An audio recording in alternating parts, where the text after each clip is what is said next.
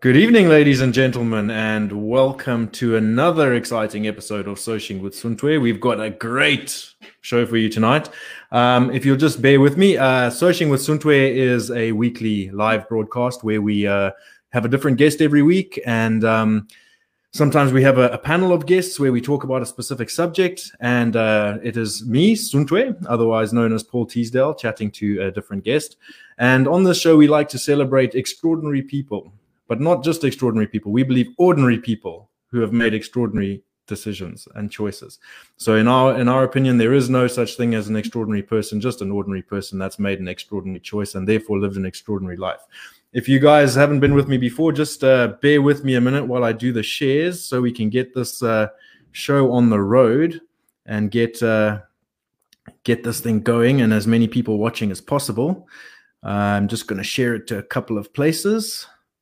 Uh, where is it? There it is. So we're going to share it firstly to the Soching with Suntwe group. So if you haven't joined that, join it as soon as you can so that you can stay up to date with everything that's going on. I'm going to share it also to my profile.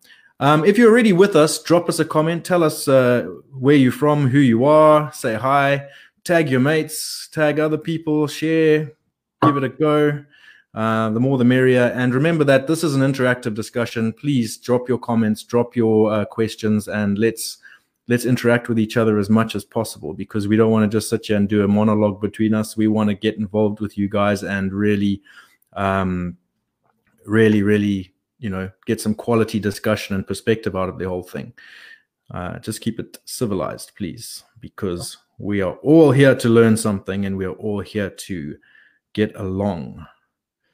So, without further ado, I would like to introduce my esteemed guest, Chief Nhlanhla Yamangwe Ndiweni from Ntabazinduna near Bulawayo, where I grew up. So, Chief, welcome. Thank you for coming and taking this time to be with us. Great, Paul. Thanks very much indeed for uh, inviting me along today for a chat. Brilliant. I hope I, uh, I hope I didn't butcher your name too badly there. No, no, it came out good. it was good. yes. No, thanks very much, Paul. It's great. brilliant. Um, so, right. Yes. Yeah. So to clarify for the viewers, um, the chief is wearing sunglasses because he's just undergone some uh, eye surgery. So it's very um, we're very grateful that even in this condition that you are in a recovery from eye surgery, you've managed to be with us today. So thank you very, very much for that. We've already got 32 people watching, which is quite good for good stats compared to normal. so that's fabulous. Oh, that's great. That's great. Yeah. No, uh, no, we... that, that's very much Paul. I mean, uh, yes, no, the shades are helping me out. Uh, the operations are going well. I've had a, a number of operations surgeons and the likes are doing a great job. Um, so it's as gently, gently as I plod along with the old eyes. They're getting there slowly but surely, but obviously I need to really beef them up for the Zim sign, beef him up with the Zim heat.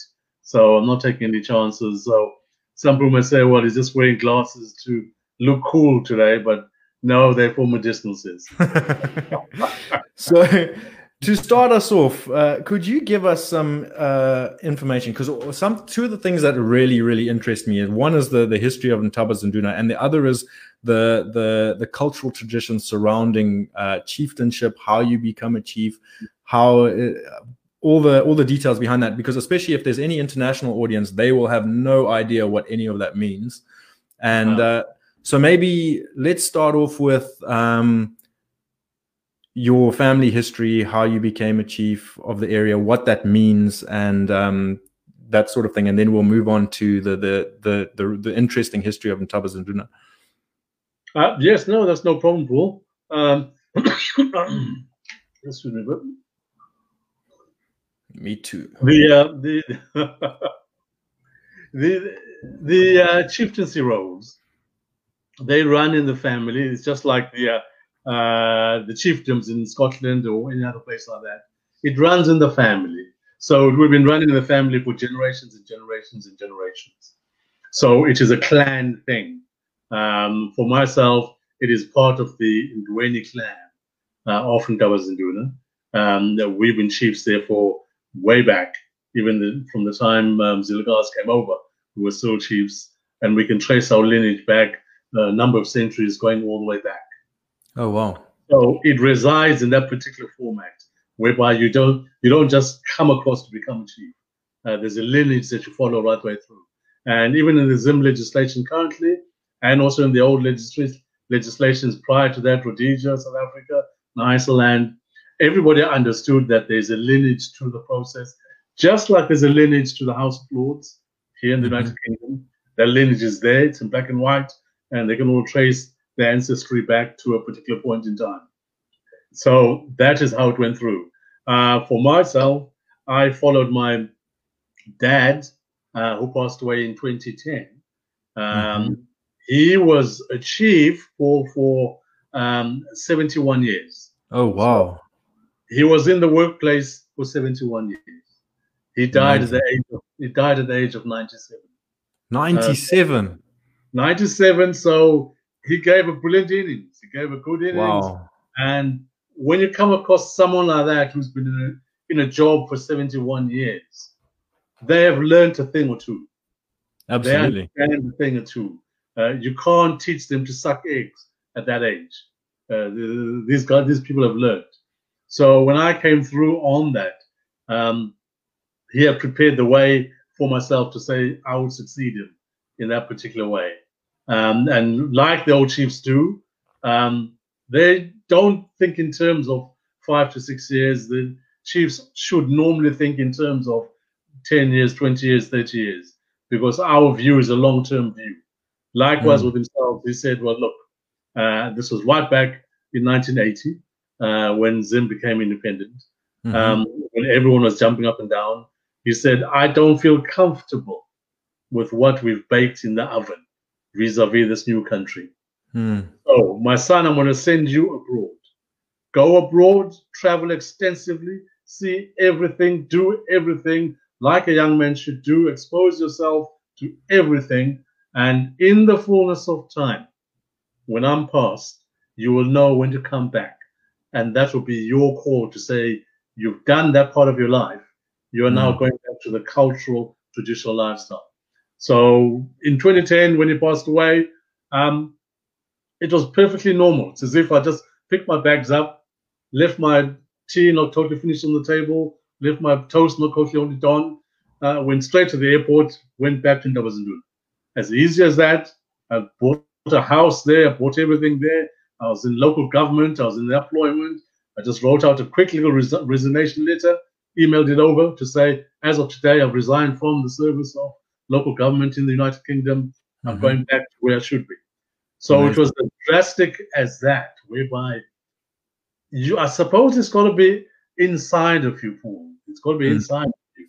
There's got to be something ticking away inside of you, whereby that that time comes, and you have to make that decision without hesitating, mm. without any qualms, without any questions, and people were looking at me and they were saying, Are you sane? Are you mad?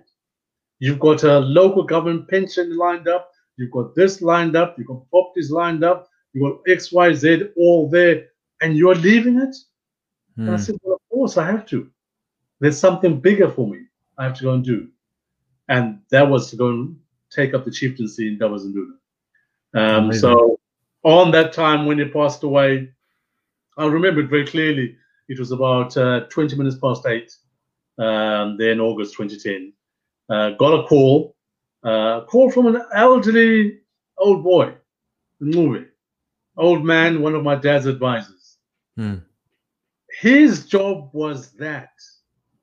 It wasn't to do anything. No one knew about Nube. No one knew what Nube was going to do. But his job that he'd been left by the old man was when I pass away, pick that phone up, call my son in the United Kingdom, tell him it's time to come home. Hmm. And that was all. There was no other uh, sort of uh, small talk or things like that. He just said, The mountain has fallen down. Come home. That was all. And that is how the chieftaincy path uh, started for myself. Um, Amazing. Yes, yeah. Um, so, so part of that uh, little roadmap I was giving you, it's a deep one, It's within the Ndebele and within the Zulu nation. Uh, it's part and parcel of that, um, whereby you do prepare yourself for those kind of things. And even when you look back to the historical contexts of kings and chiefs in Ndebele Zulu culture, the one child that's been identified as the one who's going to be the heir apparent, who's mm-hmm. going to follow that chief or the king, never grows up in the homestead. Oh. Never grows up in the homestead. They have to send that child away for number one, the safety of that child. Yeah. If everyone around there knows that he's the one next in line, someone who doesn't like that, they will do something to that child. Hmm. And the second reason for that rationale is that the child needs to expose, needs to experience life. Hmm. That child needs to know what it is like to go to bed hungry.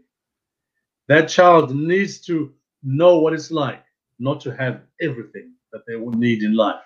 Hmm. So there's no sort of like softly, softly, it's all of that. It's about go away, become a man. When you are a man, then we may look at you as are you chieftaincy material. On, and as part of also the Ndebele Zulu culture thing, even if you are the firstborn son in the clan, that is only one run up the ladder you got. You're born first, so therefore you're entitled for that chieftaincy. Hmm. But coming close to that, there are some assessments that follow you. I.e., is the person of good character? Hmm. Is that person a drunkard? Is that person a womanizer? Is that person this a whole line of issues? Hmm. And if you fall foul of any of those, the fact that you are the firstborn will not get you that chieftain. So for myself, I'm not the firstborn boy in the family. Um, towards the tail end, but Mhm. also with dad, the chief Kayisa Ndiweni, he too was not the firstborn uh, Oh. of his generations. So you're looking three, four generations back, whereby the assessment was such that uh, the clan said, ah, ah, we're not quite happy with the firstborn or secondborn. Maybe the thirdborn will be okay, or the fourthborn will be okay. So it's a continual assessment, which I suppose when you look at it in the cold light of, light of day, it's rational. Hmm. Is Why that- would- Is that assessment conducted by the chief himself only, or is it uh, spread amongst the headmen and, and uh, advisors? it- it's the chief, the headmen, the advisors, all the old uh, men, the old women, the old gogos there, all of them will put in their two pennies worth uh, of information of to say, well, uh, second born, well, yes, maybe, maybe not. Third born, maybe, maybe not. That around, that around. So it is a collective uh, decision uh, that is brought in. And then when it is finally made, everyone knows that we've made a collective decision for the well-being of the clan. Because if the clan produces a drunkard, Hmm. that clan is now in trouble. Hmm. The clan has to find a way of removing him from the throne. The clan is going to be attacked and harassed by the local people who say, How dare you produce a drunkard to be Mm. chief? And so it, it's it's actually a much more democratic process than you would initially think. It's uh, it's although that it's coming from a singular family, there's going to be a, a set of choices for the for the the clan to actually choose from. So it's it's much more democratic than a than what you would think of some kind of monarchy, isn't it? Very much so. Very much so. There, there's a huge input into that. And fair enough, when the decision time comes through, that decision time will be solely done by the family. But the family would have been fed in already the necessary uh, ingredients to make a learned decision Hmm. for the whole thing. Because at the end of the day, the family has got a vested interest in producing someone who's good at the job of being a chief so that the family's chieftaincy is not put in jeopardy Hmm. because it can well be put in jeopardy if the people really rebel and say you can't be you can't give us this it's wrong um, and there's an old Ndebele Zulu saying which says I'll say to you um, inkosi inkosi ngabantu translated uh, a king is only a king because of his people Hmm. without his people, he's not a king. He's Absolutely. not a king. Um, so that's my background into how I came in to the chieftaincy of uh, Ndaba That's amazing. I mean, having lived in, in Zimbabwe my entire life up until a year ago, and it's it's a it's a it's actually embarrassing that I don't know anything about that. I, I think it's one of those things, Paul, that it's um, kept quiet. Uh, people assume maybe that everybody understands it or knows it, and obviously that's not always the case. But it's one of those matter of fact things that uh, are sort of especially by the old boys and old girls say, yeah. We've got a couple of questions that I'd just like to address now before we continue. We've got one from Kevin Nicklin. I have a question for you, sir. Is there a strong support base for the Matabele people from the Zulu people in South Africa, or is it a cold relation? Um, there's a, a, phenomenally strong relationship oh. uh, between us, um, purely because we are one and the same. Uh, purely because Mzilikazi kaMashobane, the king, um, emanated from KwaZulu Natal. Um, and when he came over there, he fought with Shaka Zulu. Obviously, the great history behind that, whereby Mzilikazi were quite evenly matched in battle. And uh, Shaka Zulu respected Mzilikazi as a real soldier who could cause damage to him. Mm. So Shaka Zulu contrived a ploy to say, I will send Mzilikazi off to fight against my local enemy down the road, but I will only give him a regiment of old men. That way around, I can be sure he's going to be killed because they're going to wipe him out. But purely because of Mzilikazi's skill, knowledge of the battlefield, and purely because those old boys also knew fighting skills that the young boys did not do, they wiped them out. Um, and at the end of that battle there, uh, the old boys said to Mzilikazi, uh, are you really going to give back these cattle we've just won? And all these women we've just won? And all this wealth we've just won? When Shaka Zulu tried to assassinate you, mm. we say you mustn't do that. And that from that moment on, that's when Mzilikazi broke away from Shaka Zulu and uh, said, I will not give you back these cattle. Obviously, Shaka Zulu sent messengers to say, Mzilikazi, I heard you won the battle. What happened to my loot and loodle and my cattle and the likes? And Mzilikazi sent word back to Shaka Zulu. If you're man enough, come and get them. Mm. And Shaka Zulu duly sent off a regiment, and that was wiped out. Sent off another regiment, and that was wiped out. And that is where the break between the Zulu nation happened. But the ties, the gene pools, and everything, they are still there. Uh, I've been to uh, Zululand so so many times. I've been to the Royal Kraal so many times. I've uh, sat down with the king of the Zulus, Zwelithini, so many times. And likewise with the other monarchies down there, uh, from Mangete, the king of the uh, Amangwe clan. I'm part of that Amangwe clan. Uh, we're very close indeed. I've sat down with the, the king of the Xhosas, Zwelonke, uh, and right way through the king of the Ndebeles, Juan Ndebele, in northern part of South Africa. Uh, the Mabenas, we're very close with those. And likewise, I've also gone down to Swaziland with King Swati as well. Um, we sat down and so there are family ties which are there. And, and if I say my praise names to you, you will see those praise names touching each one of those royal kraals I've just mentioned, mm. signifying that I have family links with those people.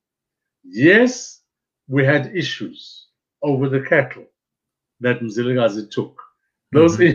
issues were there. But just like in any good family, there will be fisticuffs, there'll be fights, but at the end of the day, blood is thicker than water. Absolutely. Um, we've got an interesting question here that uh, I don't like to cherry pick, so I, I come I bring in the hard ones as well. Uh, from Nkosi Vuma, how did Chief Ndiweni deal with staying in the UK, the land of the people who attacked his kingdom in 1893 to 1896? The British raided the Ndebele and looted their livestock. I wonder how he rationalizes this. Um, it's like everything in life. Uh, when nations fight, when people fight, after that fight, you become brothers in arms That is the honorable thing that is done, whereby you are saying you had a fight, you have a difference of opinion, you went to battle, and after that battle, you became brothers in arms. Just like what you'll see if you go to the Sioux Nation in America, uh, who fought with the, the, the Custer and all the others there, people became brothers in arms. And even if mm. you hmm. go to an inauguration like what Obama did when he became president in Washington, D.C., the first people he ushered in to the White House were the native tribes, the First Nations, uh, to come in and because we become brothers in arms. So it's about that thing there whereby we're saying men of honor fought and clashed over differences mm. of opinion. They came to an understanding about those differences and continue to live on t'other sides together for generations to come. So, mm. the person who wakes up today in 2020 and says, I have an issue with the British. They did X, Y, Z, X, Y, Z to my people in 1893 and did all those things and did all things. My statement to that individual will be number one, you were not there when the fight was on. Number two, you were not there when the peace and the ceasefire was called. Mm. Number three, you were not there when those brave men and women chose to live side by side for generations and generations.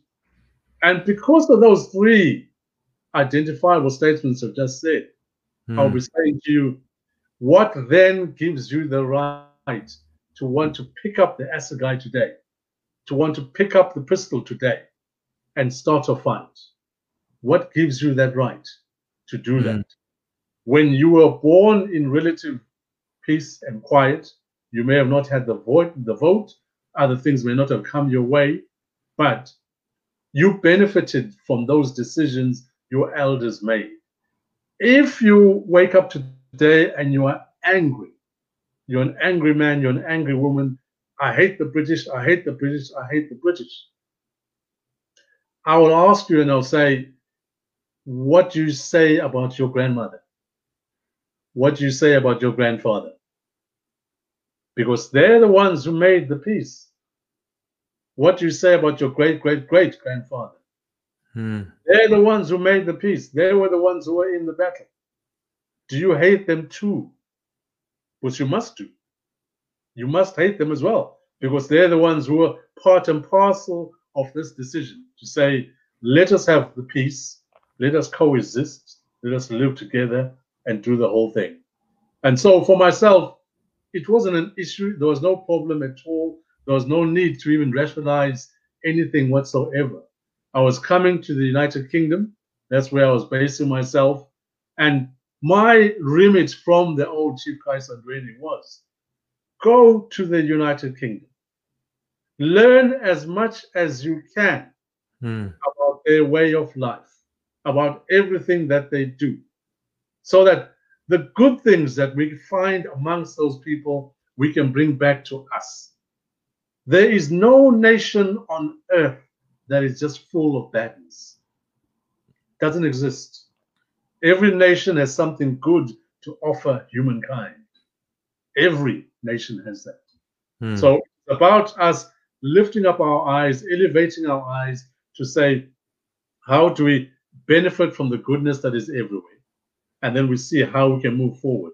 And having been based in the UK here, it was good because from the UK, I then proceeded to travel around the globe to see how other nations viewed Africa how other nations viewed the United Kingdom. Um, mm. Things like finding myself in Brindisi, southern Italy, whereby every time I tried to say hello to the southern Italians in English, uh, I was looking for a right hooker, because they didn't want to hear that language. They wanted me to say something in Italian. They'll say, for heaven's sake, say something in Italian. Don't speak to us in English. So that gives you a balanced view Hmm. I think for me, in answering this question in a long-winded way, is that COVID came. COVID showed us how incredibly small this little rock we call planet Earth is. Hmm. It is tiny. in a space of a few weeks, COVID tumbled from China across the globe. We need to understand that. We need to understand that the, and try and desist from looking for fights. Hmm. Absolutely, I agree totally. And the the bottom line as well is that you can't uh, you can't move forward into the future if you're stuck in the past. You can't drive a car forward if you're only looking in the rearview mirror. Sure, you got to learn from what's happened before, but the point is to learn and then move forward, isn't it? Yes, that, that's very much so. That's very much. And and really here, I mean, Paul, I, I think we're both of the similar mind. We are not negating the history. Of course not. Uh, folks must understand that we are not chucking the history away. We are not negating it. We are accepting it, the history as it was and mm. we're saying that was that time. But once again, it is also giving us uh, a calling of this age to say, in your time, what are you going to do? Absolutely. Yeah. In your time, in 2020, what are you going to do for your people, for your for your little bit of dirt that you call Ntabazinduna or wherever it is? What are you going to do for it? Or are you going to be a Mr. Angry mm. and drag it all the way back? and achieve absolutely nothing. Absolutely. Now, a question from Melanie Pike. A question, Chief. As part of your lineage and tribe's history, what is the one core fundamental value or teaching that you'd like to share with the world that you feel would be of value today? That's an amazing question. It's powerful. It's powerful. Yes, it's profound. It's profound, and it's a great question.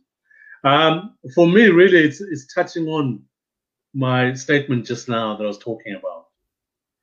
I, I'm talking about just one word. One word. Ubuntu. Ubuntu encapsulates everything that defines a human being. If we were to take a human being and put them in a little uh, distilling cube to try and analyze to say what is this species, the answer that should come out from there should be Ubuntu, hmm. which is the goodness of humankind the, the, the, the, the optimism, the hope, the faith of humankind, that spirit within yourself that comes up even when things are so tough and so hard. That spirit must still be there, bubbling away to say, I will not give up. That is the Ubuntu that I'm talking about. It's that same Ubuntu that pulls you across the road when you see someone being beaten up and you want to go and defend that person. That is the Ubuntu there. It's the same Ubuntu there that stretches your hand out to help out someone who's in difficulty, who's in trouble. That is Ubuntu part of the whole thing there. And mm. Ubuntu takes you away from yourself. Ubuntu takes you away from your from your egos, from your beating of the chest. Ubuntu puts you on the back burner to say, I am part of humankind. I will leave my footprint on humankind by the things that I do. Mm. And in saying these things, Paul, I'm not saying that the person is going to be soft and woolly and waffly. No. Ubuntu has a line drawn in the sand which says, these are the acceptable things that we accept as people. You cannot cross that line. You cannot do that. So it has checks and balances to it. So it is not just all um, do gooder, do gooder. No, it's far removed from that.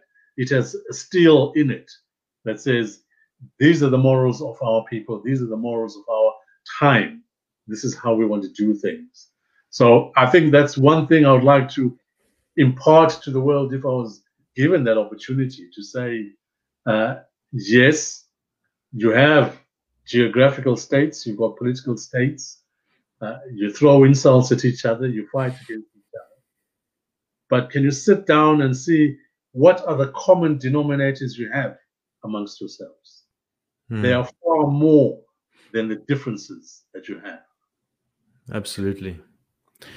Um, the next question is, I think we've kind of answered it already in the in the when we're talking about uh, uh, retrospective type of um, uh, what's the word I'm looking for um, reflection. Uh-huh. Um, but uh, Trav Norki is saying, Good evening, Chief Ndiweni, Bayete. My ah, query is my query is that the Ndebele nation was born out of the Mfecane movement, a bloody migration that settled in what is now Matabele land. Do the Ndebele people feel remorse for the thousands of lives lost in this movement? I mean, um, it's one of those things there where we've touched on it a little bit, mm. um, whereby it was a time, it was an age, it was a place whereby differences were sorted out on the battlefield. Uh, that is how nations resolved their issues. Um, so you have a situation whereby Mzilikazi left um, uh, Entshenteka, uh, left Vryheid, uh, just in the corner of uh, KwaZulu Natal, to migrate with his people. Purely because he was saying, I'm up against a hard place in a rock. Shaka Zulu will never accept me as I am and Shaka Zulu has tried to do me in. So mm. the man had to go somewhere, had to do something for that. Um, and if you look at the greater picture, had he stayed there, Mzilikazi, under Shaka Zulu, the Zulus no doubt would have expanded even more mm. with two men working side by side. And uh, that issue of the Mfecane and the likes there would have been even more pronounced because now you would have been looking at an engine that's firing on all pistons. And really, if you're looking at the, the, the, the, so say the landscape of today, we would be talking of a South Africa that's much, much, much even bigger. Mm. South Africa as a state could even have gone right there up until the Zambezi, would have even gone into Malawi and further afield, purely because, yes, we have it. Uh, Soshangane, there he is on the coast of Mozambique, going all the way up to Kenya. Uh, there you have Mpezeni uh, on the Zambian side, also progressing, going further there. And they, when they went further that side on the Zambian side, uh, they stopped being called Nguni people. They became called Ngoni people. We're one and the same. And you will find mm. Ngoni people in Malawi and the likes. So I think it's a balancing of scales, of whereby you were saying what was good, what was bad. It happened. Um, what you ended up with in the Matabele nation is that you now had uh, a, a, melting pot of mm. the nation of SADC. So when you come to Matabele land, you'll find Zulus, you'll find Xhosas, you'll mm. find Swazis, you'll find Pedis, you'll find all the other nations you find in South Africa in one uh, modern nation called Matabele land and that became a, a, melting point. And it's one of those things when I was giving another talk, I was saying Mzilikazi was the first builder of a rainbow nation in uh, what's that, land, purely because he had these different nations under him. Mm. Yet somehow they maintained their languages, they maintained their cultures, they maintained their traditions, their distinct attire, their distinct cuisine. They maintained all these things under a singular monarchy, Ziligas. So it's scales of justice. It's scales of justice. I mean, if I can give you an answer straight from the coalface, I was with uh, King Mabena, uh, the king of the Ndebele nation in the northern part of uh, uh South Africa. And we're chatting away, and he says, When I hear you're trying to resurrect a new Ndebele king. And I said, Your Majesty, yes, that's right. And he said, But I am the Ndebele king. I am the Ndebele king. That madman Ziligazi cut my nation in half and took half of my banners with him mm. to the modern day Matabele there. And obviously we had a laugh and joke about it, but obviously I was looking over my shoulder and twitching a little bit to say, could this thing turn nasty? But it was tongue in cheek, whereby we're recognizing history, we're recognizing what history was, and we're saying there were goods and bads in everything that happened. How can we make it better now? Yeah, so th- there's a good comment from Robert Doyle that uh, matches that sentiment exactly of the of what we've been talking about. He says, "Thank you, Chief. With some people's attitude, we should even go back and hunt the Romans down. Bless you, sir. You come from a generation of thought on the same lines as Tata Mandela. So, on to my question why are some leaders promoting such hate, such as the EFF? Just before you add to that, I mean, uh, Rob, this this hate uh, and division is is a tactic of politics of the day. Just look at American politics. All they're doing there at the moment is creating hate and division. So I think it's yeah. you know it's an old thing of divide and conquer, in my opinion. But anyway, sorry, over to you, Chief.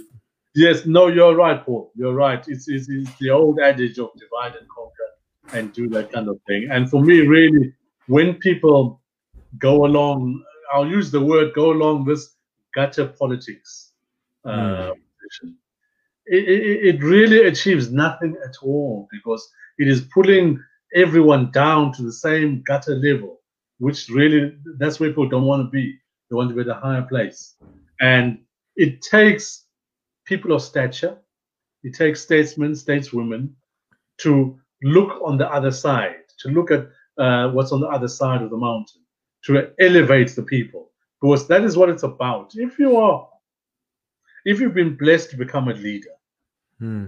surely you don't want to lead your people into the gutter so that their lives are full of misery, so that their lives are full of hate, so that their lives are full of strife and fighting and aggravation and all of those things. Mm. If you are a genuine leader at the very heart of yourself, at the very heart of your essence, what will give you pleasure is to see your people excel. Mm.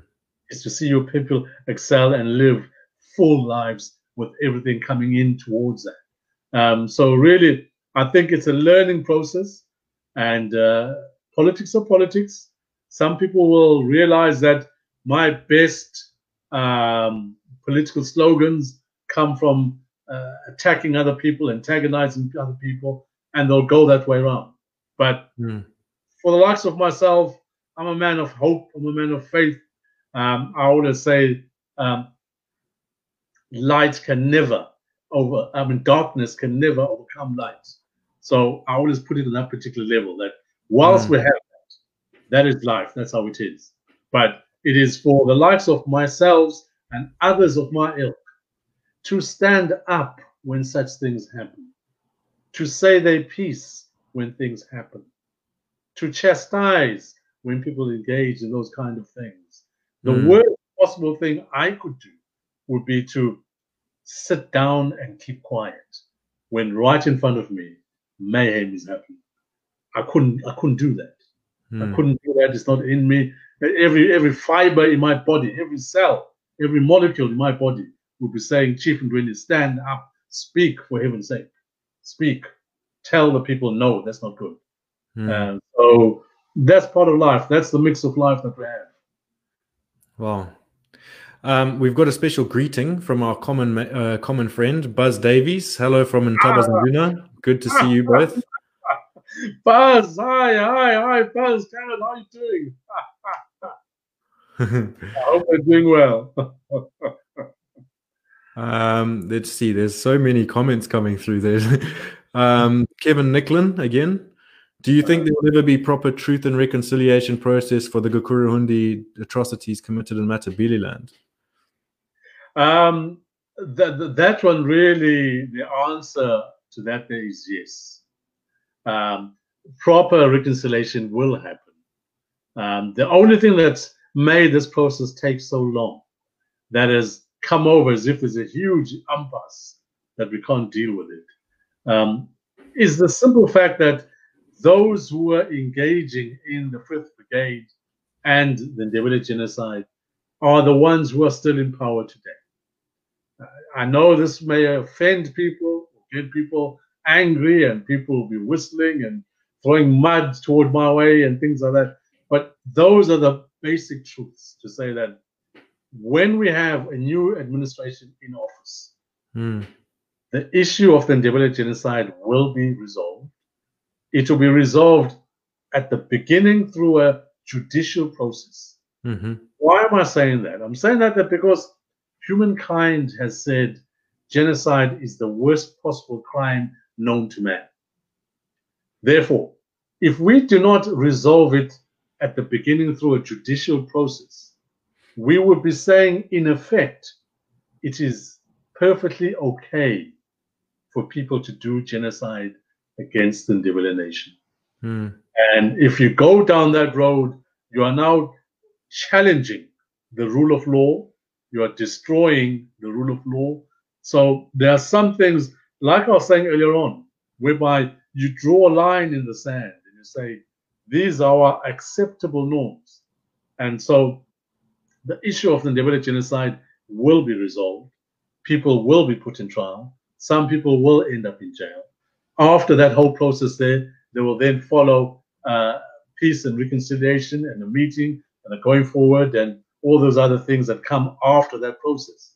Um, so I know at the moment they're trying to push it very, very hard indeed that the chiefs become the fall guys for this mm. uh, issue and somehow blockade it from ever coming out. Uh, that's just a waste of time. It, uh, it won't go far. It won't achieve a great deal uh, because at the end of the day, it will end up in a court setting. Um, mm. So it will be resolved. Wonderful.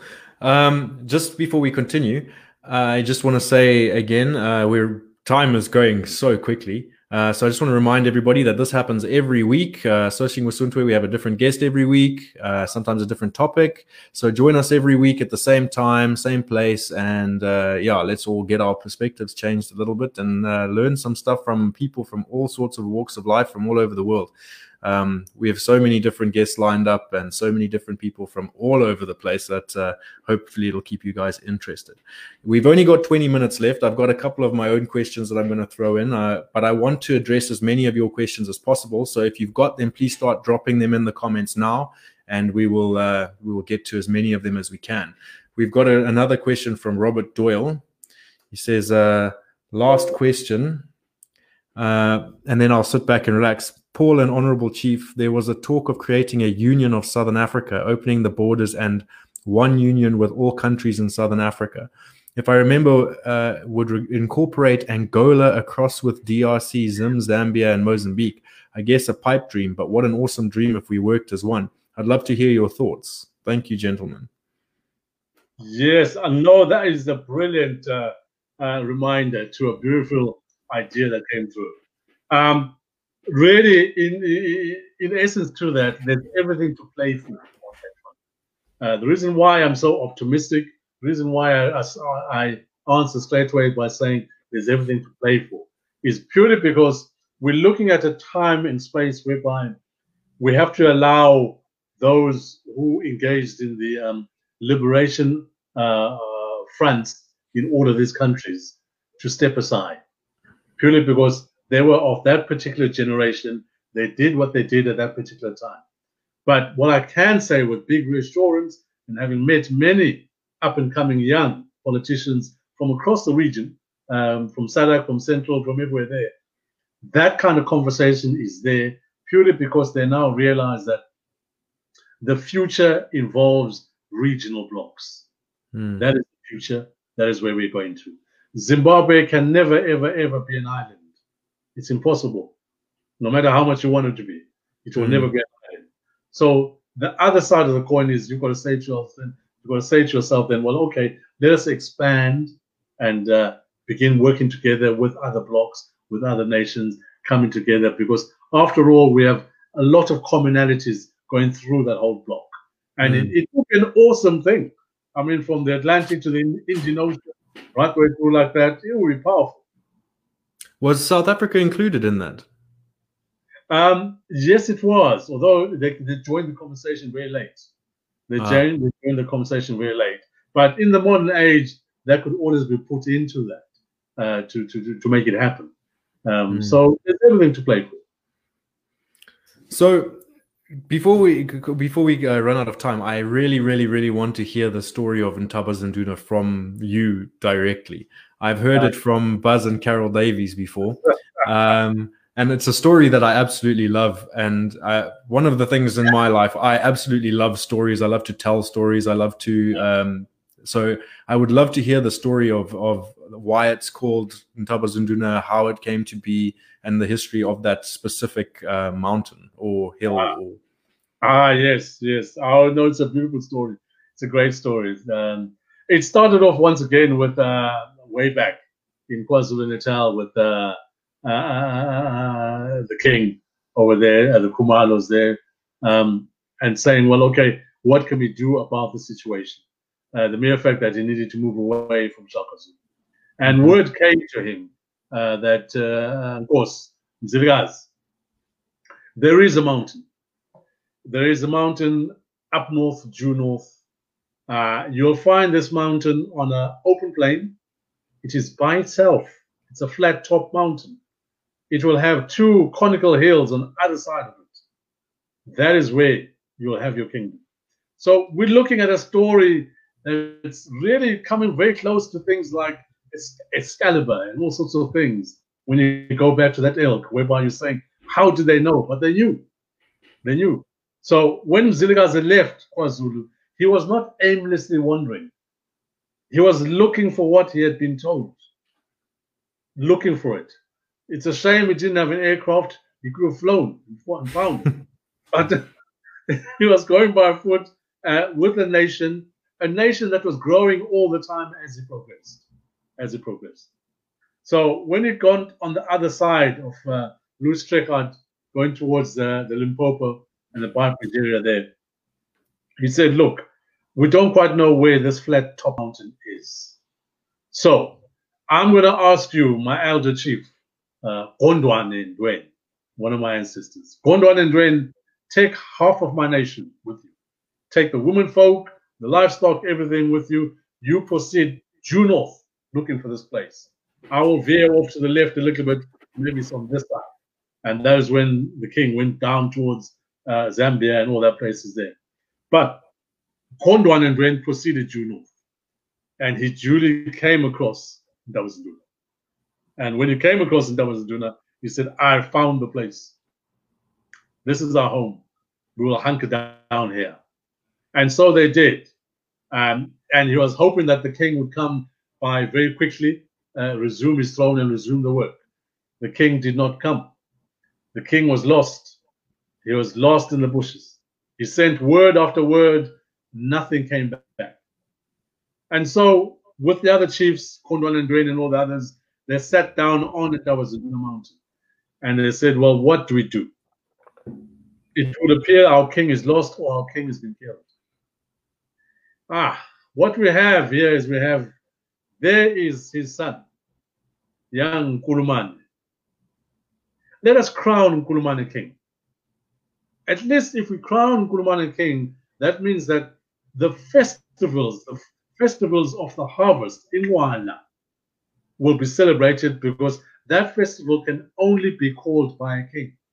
Hmm. And so people were restless. They were saying, we want to celebrate our our what have you there, our, our, our feast and the whole thing there. They crowned uh, Nkulumane king. And in a very short space of time, word comes through. The king is on his way. The chiefs were saying, ah, yeah, what do we do? We have a king, we crowned his king, and the real king is on the issues. And when the king came, he got all the chiefs together on Ntabazinduna Mountain. And he said, My chiefs, how can one sun rise when the other sun has not set? You have now corrupted my son. And so the king took out a regiment and said, This regiment will take and escort my son Nkulumane back to KwaZulu uh, because he's now been corrupted. And they were making their way back to KwaZulu, but they never quite got back to KwaZulu. They stopped over at uh, Rustenburg in the northern part of um, South Africa there. So when you go to Rustenburg, you'll come across uh, Nkulumane School, Nkulumane Cemetery, Nkulumane Road, Nkulumane this, Nkulumane this, signify that the heir apparent stopped there and that's where he passed away and lived the rest of his life over there. But in the Ntabazinduna mountain itself, after that uh, whole thing that uh, happened, the king was obviously furious. The king was spitting blood, and obviously they had a big indaba there to identify who were some of the ring, ring leader chiefs that had actually taken this on and done this particular deed. One mm. or two, one or two of them were killed at the side of the mountain. Um, my late uh, ancestor, Kondwan Ndiweni, uh, who was leading the whole side of that uh, nation, he ran into his assegai uh, purely because it was a, an issue about honor um, when the king had been away. Um, hmm. Eye wandered amongst the maidens in the royal enclave, and he made one pregnant. Uh, and so for Nkulumane, and so for Kondwan Ndiweni, it was a matter of honor to say, I am his uncle, I should not have done that. So he literally put his assegai in the fork of a tree and ran into it uh, at the side of the mountain there. Uh, and oh. so you're looking at a mountain that has a, a, whole storyline to it. And basically, when you look at Zim and when you look at Matabeleland, that is where the nation started in Matabeleland. And it spread from Ntabazinduna going outwards into all the other regions that we now know, whether it's Lupane, Tsholotsho, Plumtree, wherever it is, it emanated from there. And so Ntabazinduna has a huge significance uh, to the Ndebele nation. Um, and it's, uh, yeah, that's a very shortened version of it. Looking at that's amazing, amazing story. Um, so now, one of the big things that uh, that you're working on at the moment, and something that you've been uh, that you've put your your energy into, is something to do with uh, diaspora and votes. Yes, Paul. Yes, yes, This is a very important topic, and I and uh, one of my one of our common friends again is uh, in the comments, Malume, saying uh, I also want to hear about my right to vote when you get a chance. so I think this is a good opportunity to address that and go into what you've been doing and what the plan is. Uh, yes, no, no, it's it's a great um, endeavor. It's a huge endeavor, and it's a, a profoundly important one. Um, to give people an idea, a glimpse um, the United Nations figures for Zimbabwe uh, in the last elections, they estimated that the Zim population was 14.9 million people. It was really? an estimate. Yes, it was 14, an estimate. Zero. No, no, no, one four. Oh, one 14. Four. Okay, okay. Yeah, 14.9. 14.9. Uh-huh. So that was the estimate from the UN about the Zim population. Uh, that is in Zim and in the diaspora and all over the whole place. And then the UN then proceeded and said, in the last elections, the number of people who were registered to vote and who voted in Zimbabwe were only 4.8 million. So only 4.8 million people voted, and yet the population is estimated at 14.9. So we are looking at a shortfall of 10 million 100,000. That's amazing. That's now that's, that, uh, yeah, that's critical mass. Yeah, it's a critical mass, and your mind starts to race the minute you start hearing such things. So we're saying, well, okay, we have 10 million 100,000 people who somehow vanished, or what happened to them, we don't know. Let us say, okay, Zimbabwe is a young population, and let us say 5 million of those people were underage, therefore could not vote. Hmm. Okay, so we've given 5 million. We are still looking at over 5 million people. Where are they? Hmm. And we have a very good indication. Thabo Mbeki, when he was president, he said, in South Africa, we have roughly about 3 million Zimbabweans. So out of that 5 million we're looking for, we know that there's at least roughly about 3 million in South Africa. That was mm. during Thabo Mbeki's time. But there's been more immigration to South Africa in the meantime. So possibly that 3 million has gone up to 3.5 million, 4 million. And then in the rest of the world, we're looking at at least another million of Zimbabweans all over the world. Mm. Now, when you look at those figures, you're saying those 5 million plus people were denied the vote because they were living in the diaspora. Mm. They were denied the vote by the government of Zimbabwe because they were living in the diaspora. Logically, you're saying, wow, if they could vote, well, they outnumber the current number of people who voted last time, who were only mm. 4.8 million. So the diaspora is sitting on a phenomenal power, a huge power, which it has yet to exercise. As I'm sitting here, as we're sitting here talking, Paul, we could literally, in the diaspora, vote in a government that has been chosen by the diaspora. Mm. That is us for the taking. We could do that. It's there. All that's required is for us to, to get the vote to do that whole thing. And so, for my work and the project that we've done uh, under my right to vote, we've registered the organization here in the UK. And for us, what we're saying is that we are independent from ZEC, from the Zimbabwean Election Commission. We are mm-hmm. independent from the Zim government. We want to register as many Zimbabweans in the diaspora as possible. And when we register all of those Zimbabweans, whether by birth certificate or passport or ancestral rights or any of those criteria, we want the more the merrier. Even if you've been in the out of Zim for the last 20 odd years, get up and register. Mm. If hmm. you've been away for umpteen times, get up and register. Because when you register with my right to vote, the next step that we will do is that when the election comes, or when we feel that there's a need for a referendum on anything, we will then contact all of that diaspora globally to say on such such a date is election night when people will vote. And for mm. us, using modern technology. We want you to register with IT, with the, uh, uh, on your smartphone, on your laptop, on your email, so that it will take you two minutes to do that. And having done that, even the voting process of it, you'll be able to vote even if you're sitting in a Kentucky Fried Chicken. You'll be able to vote even if you're sitting on a train. You'll be able to vote. We don't want people to be queuing anyway. We, do, mm. we definitely don't want people to be going to embassies anyway. We want people to be empowered so that they know that whilst I'm doing my job here in England, while I'm doing my job here in Auckland, in Brisbane, in Berlin, in Washington, D.C., wherever you are in the world, we want to give you that vote so that mm. you are empowered to select that government. And for us, when we do that, it will then give us the, the authority and the power to determine what happens to them.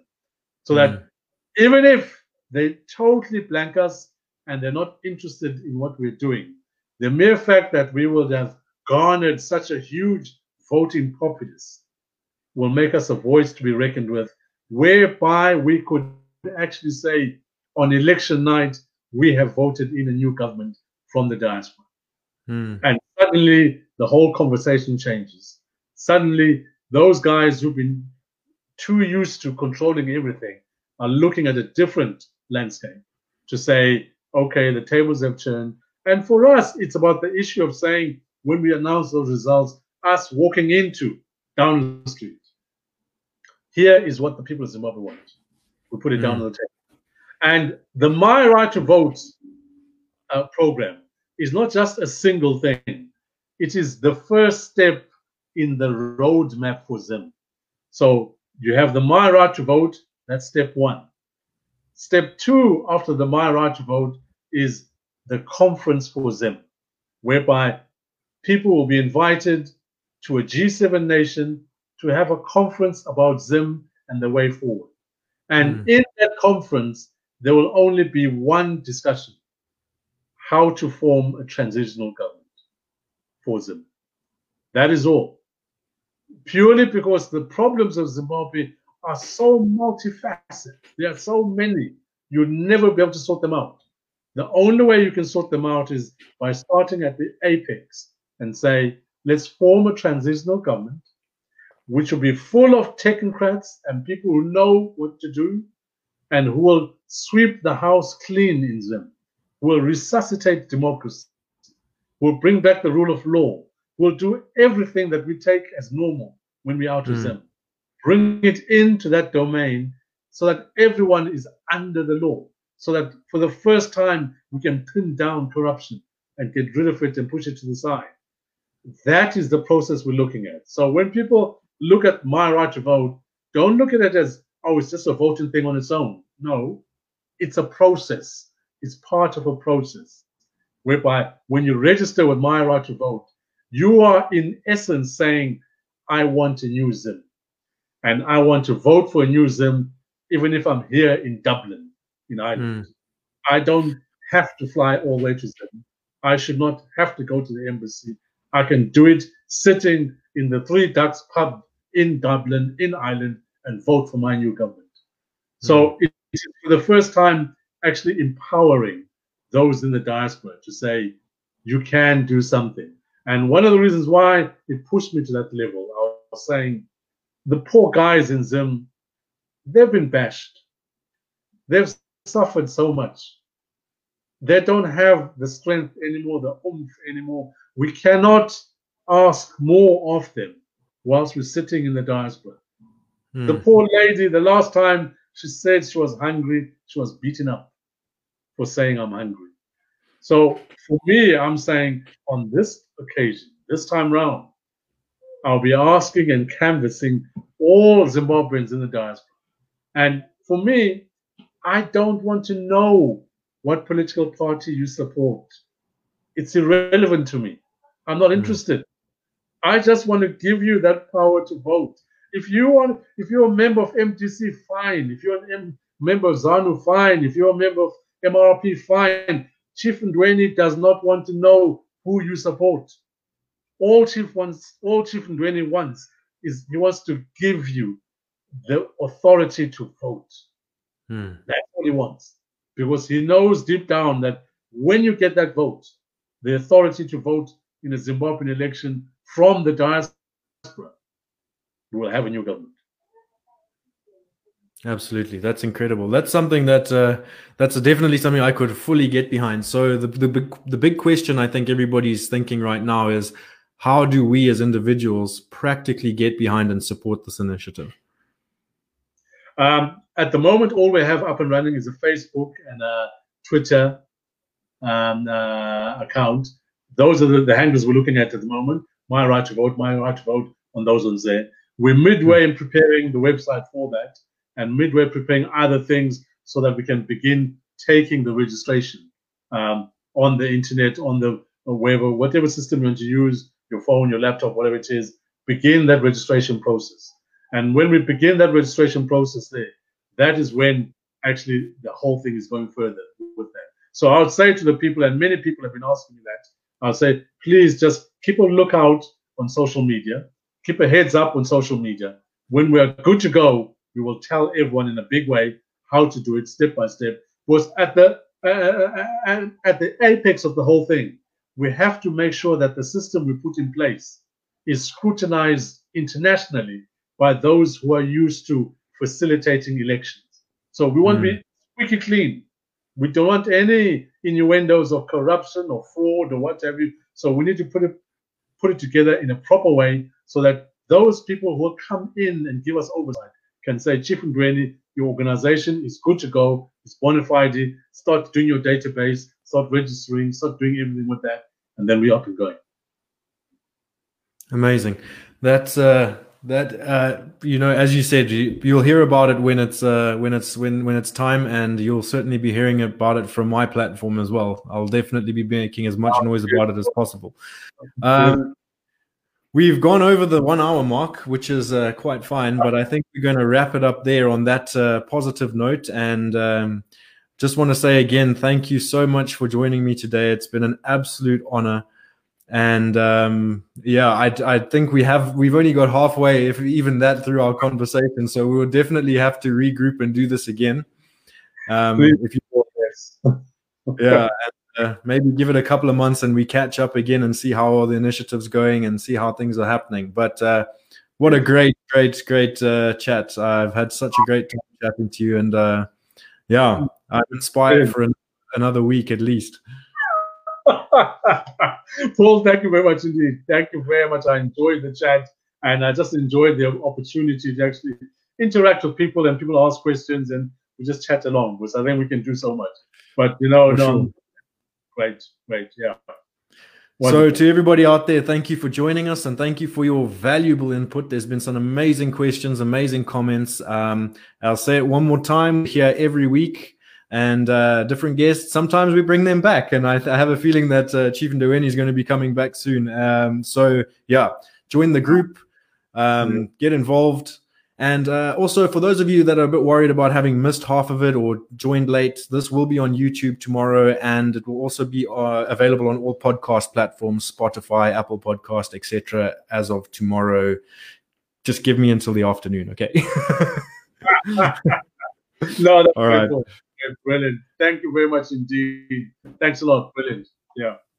That's it. Signing off, everybody. Bye bye. Bye bye.